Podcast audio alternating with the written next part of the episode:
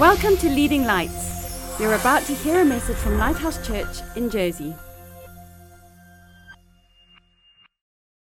And We're talking about a, a giant of faith called Abraham. The Bible mentions this man. Abraham lived at the same time as the pharaohs in Egypt when the pyramids were being built, and some of the great civilizations of history. Um, the, you know, some of the, the great, the Babylonians, and some of the, the great civilizations. He was several thousand years uh, before Christ. And he started the movement that ended up with Jesus being born. And when I say movement, what it is is God broke into history. The human race had gone off track, and God broke in and chose a man, one man. And we're going to see today part of the reason why he chose that man, but he chose one man, and that man started a family line which became a nation, the nation of Israel, which then resulted in one human being born called Jesus, who was fully God, the Son of God, but also a human being. And then God's river of purpose started spreading out to all nations. So when Jesus died and rose again, he said, Now go into all nations, all the world, all peoples. So God chose a man, it expanded to a nation, it narrowed right down to one individual, Jesus, and then it expanded to the whole world. It's like the river of God's purpose. Started with Abraham, grew, shrunk, and now is growing. And the Bible says of the increase of his government and rule, there will be no end. So Jesus' kingdom now just gets bigger and bigger and bigger all the time until he comes again and brings it all to a close. But we're looking at Abraham, the giant of faith, and today I want to talk about the house that Abraham built because Abraham was a wealthy man. Did you know that? Abraham was an extremely wealthy man. Genesis 24, verse 1 says, Now Abraham was old, well advanced in age, and the Lord had blessed Abraham in all things. He lived to 175, which is a good age. and he was extremely wealthy. I'll read you a couple of other verses. Genesis 13, 2. Abraham was very rich in livestock, in silver, and in gold. Genesis 24 35. The Lord has blessed my master Abraham greatly. He has become great. He has given him flocks and herds, silver and gold, male and female servants, camels and donkeys. Abraham was wealthy. He was also influential. So he had a long lifespan with a lot of material possessions and a lot of influence. There is a story told in Genesis 14 of several kings in Abraham's region fighting with each other. It mentions five kings and then four kings, and then it mentions Abraham and another three kings. So there were all these kings in his region, and they were invading one another and making alliances and stealing plunder from each other's cities. And Abraham stays out of it until his nephew Lot is taken hostage and all of his goods are taken. And Abraham then goes in and he takes it back. He was on a par with the kings and the leaders of cities in his day and age. And my question well, the obvious conclusion that comes out of that, he's wealthy, he has great influence, and he lives a long time. He must have established something great. The pharaohs built huge pyramids. The Babylonians built towers and libraries. Other people of that day and age built cities and nations and, and, and huge structures that archaeologists today dig into the earth to find. What did Abraham build?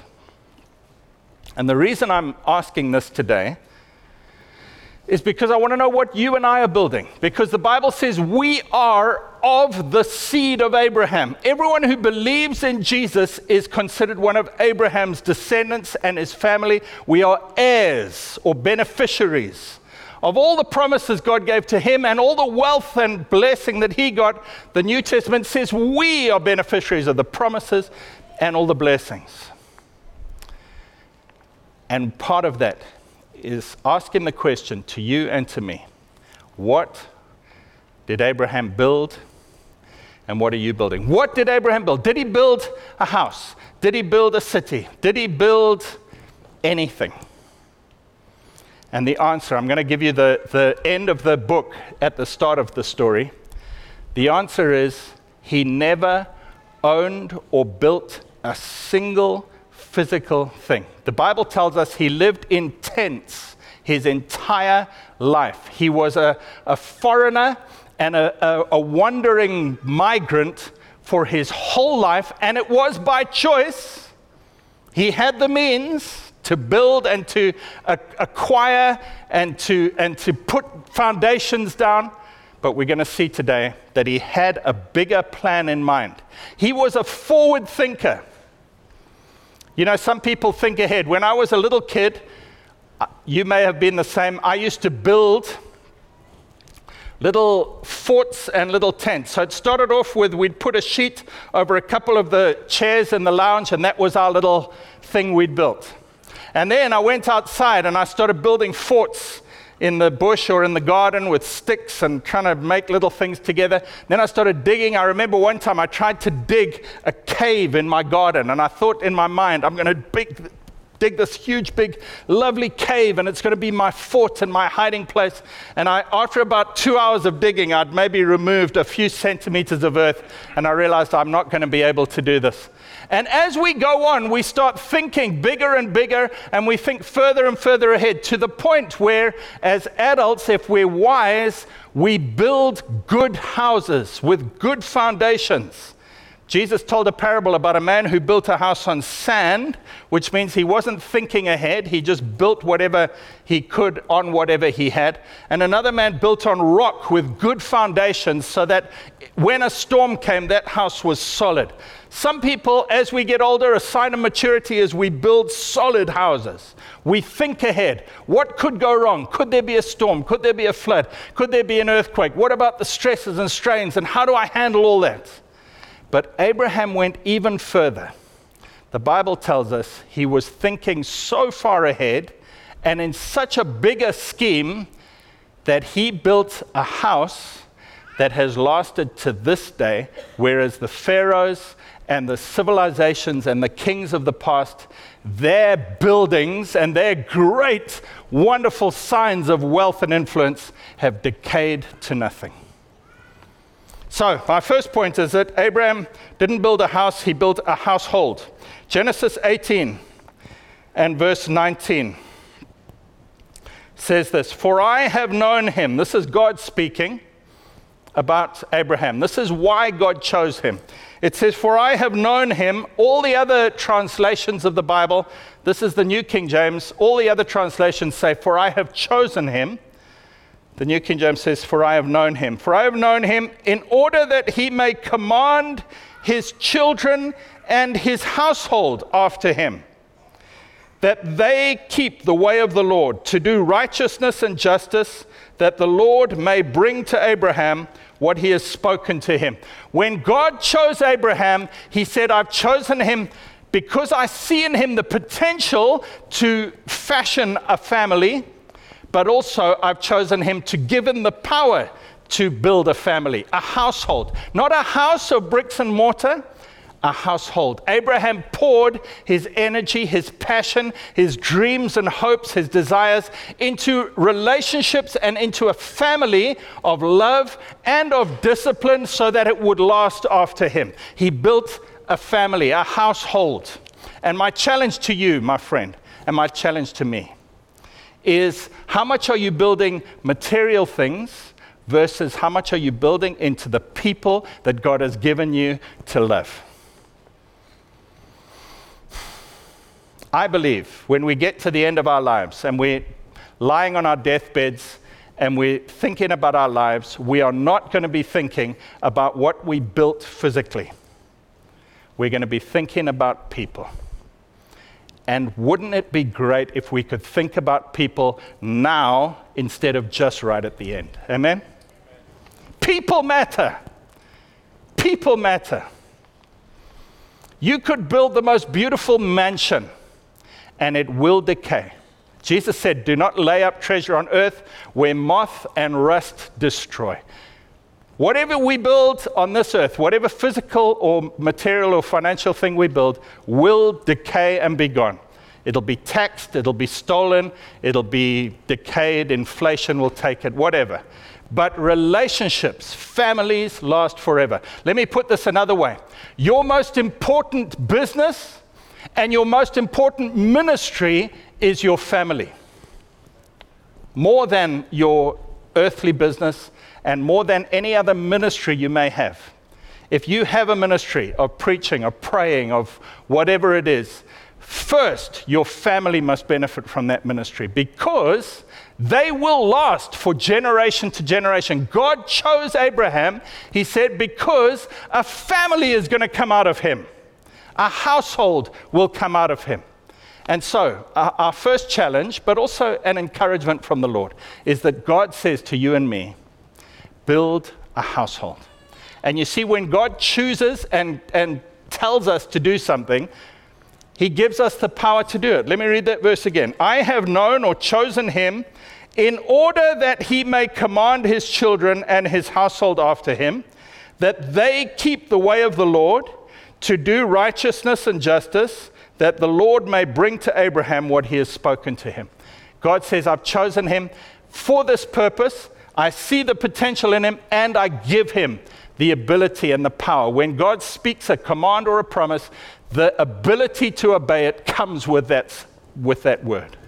And so today, as you're hearing this, God is saying to you, build your household. And as I'm speaking, His power is released, and He is saying, I'm giving you the power to look after your children, to look after your spouse to order your family, to pray for your family, to speak God's word to your family, to set your family on a track, on a path that will last forever of righteousness and justice. What you invest in your children is so important. You know, John Wesley was one of, I think it was 17 children. Can you imagine how busy his parents were, especially his mother, Susanna? and she found an hour a week for each of her children where she would pray with them and teach them the Bible. And her ministry bore fruit because John Wesley, in his lifetime, over 100,000 people came to know the Lord. And after his lifetime, millions have come to know the Lord. Her ministry of an hour a week with her son has borne much greater fruit than anything she could have built physically with her hands. Amen? Let's pray for our kids. Let's pray with our kids. Let's share God's word with our kids. Let's prioritize our kids. Let's show them we love them. But can I just give one little word of caution here? I believe in our day and age, some people or some families have idolized their children above God. So that whatever the child wants, it doesn't matter what God says, we give in to the child we give in to them. We say, okay, we'll do that. The child says, I don't want to go to church today. I want to do this and this and this. And the parents, thinking they love the child, thinking they are loving the child the right way, say, okay, none of us are going to church. We're going to go and buy snow cones with you. And I want to say that Abraham proved that even though he loved his family and his son Isaac more than anything on this earth, he loved God more than he loved Isaac, and he obeyed God at a higher priority than Isaac. So when God says, Sacrifice your son Isaac, the Bible says, early the very next morning, Abraham got up and took his son Isaac, and he was willing to obey because God came first.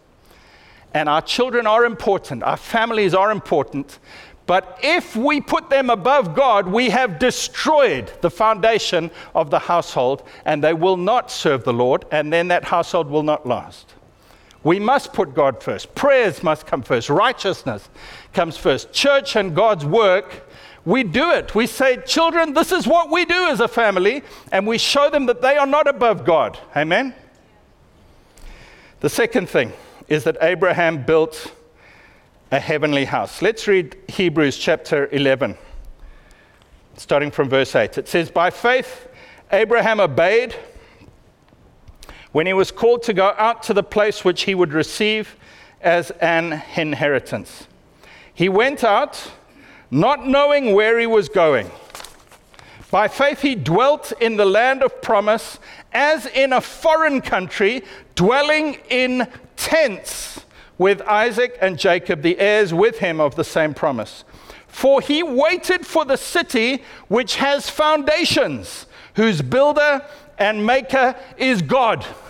I just love that verse so much. It's saying that Abraham looked at Ur of the Chaldeans, he looked at Haran, he looked at all the other cities he went to, he looked at Egypt, he looked at all the different kingdoms around him and all the structures and cities that were being built. And he said, None of them has a foundation. Only God's work has a real foundation. And I am building for the city that has real foundations that will last forever. How about you? You say, Gregg, are you saying we shouldn't build businesses? Gregg, are you saying we shouldn't own bank accounts? Gregg, are you saying we shouldn't own houses? No, I'm not saying that. I'm saying build them, have them, use them, but keep your eyes on the bigger picture and use them for a bigger purpose. They are not the end goal, they are a tool to be used for God's kingdom, for building God's kingdom. Amen? And when we get that foundation right, everything else falls into place. Matthew 6, Jesus said, the, the people of this world run around seeking clothes and food and money. But your Father knows that you need all these things. Seek first His kingdom, His righteousness, build, build God's house, build God's kingdom, and all these other things, yes, they'll be added. Abraham had plenty that he needed, but don't make those the goal of your life because it's a fleeting, useless goal. You get it and you realize that's not what I wanted, that doesn't satisfy but God's kingdom lasts forever. Let's read on. It talks about Sarah. By faith, Sarah herself also received strength to conceive seed. She bore a child when she was past the age because she judged him faithful who had promised. Therefore, from one man, and him as good as dead, were born as many as the stars of the sky in multitude, innumerable as the sand which is by the seashore. These all died in faith, not having received the promises, but having seen them afar off. So there's four points here that I'm going to just bring out of this one verse. They saw them afar off. They saw a picture of what God wanted to do. They saw the heavenly city of heaven and what it could be in the earth. They saw them afar off. They were assured of them. They said, I'm choosing to believe that is true and that is more important than earthly things. They embraced them. That means they took action and started changing their life. They started prioritizing God's things, using their money. Abraham gives a tithe of everything he has to, to God. They start embracing them and changing their decisions. And they confessed that they were strangers and pilgrims on the earth. It comes out of their mouth. Romans 10 says you believe in your heart, but you confess with your mouth, and those two must go together. Your words must say, God comes first. To your children, to your family, to people around you, the way we speak guides us. James chapter 3 says, Your words are a rudder that guide the direction of your life. What you say changes where you go.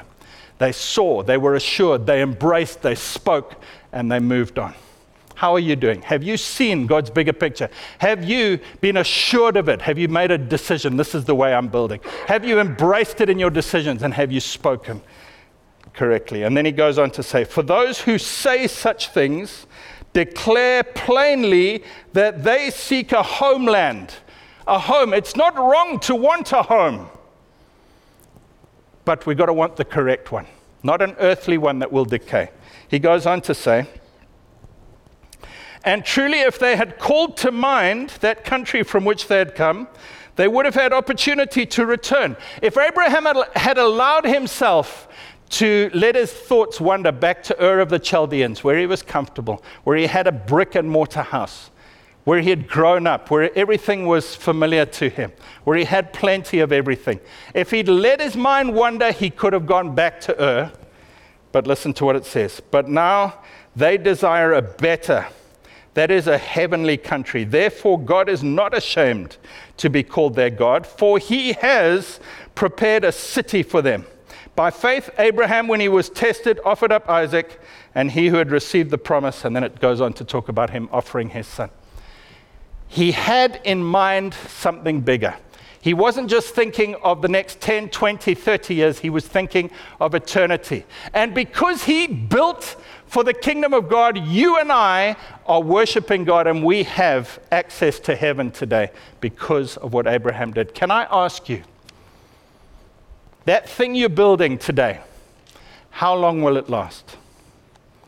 That family that you're investing your time into, if you invest into them more, think about how long that spiritual legacy will last. That church and the way that you're building into God's kingdom, how many more people will that bless and how long will that last? Let me just read the last two verses of Hebrews 11. It says, All of these, having obtained a good testimony through faith, did not receive the promise, God having provided something better for us, that they should not be made perfect apart from us. We inherit the promise that Abraham bought for us. Right, I want to close with one scripture now Hebrews chapter 6, verse 12.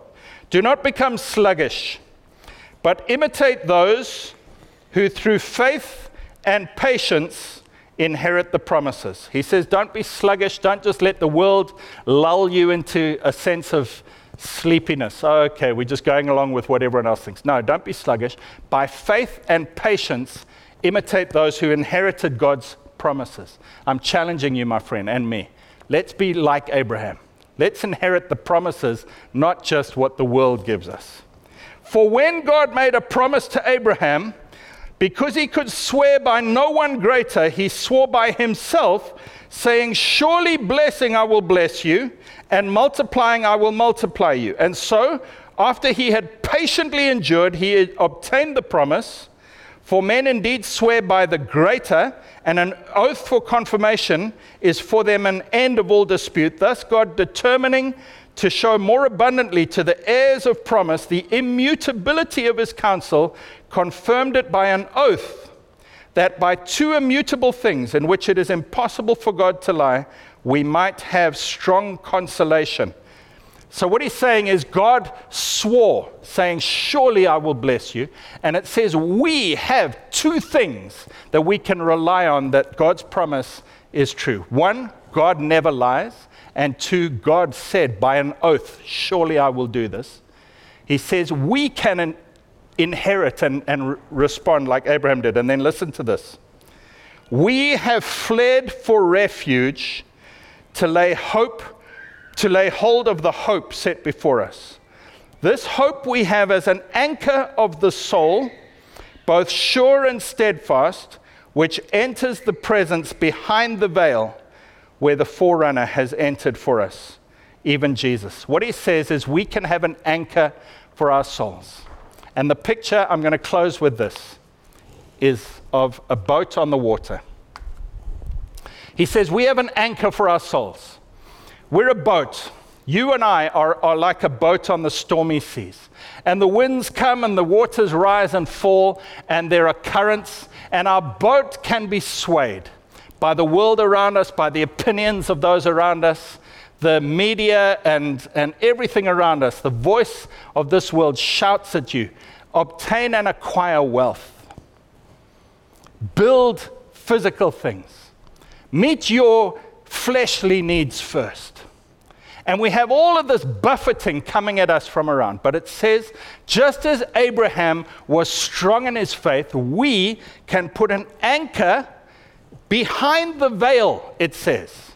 And what that means is just like a boat can put an anchor below the surface of the water, it can't see where that anchor is going. It's like in a, in a hidden, murky world, the depths of the sea. But the anchor goes down and it fastens into the solid rock on the bed of the sea, and that boat is held strong.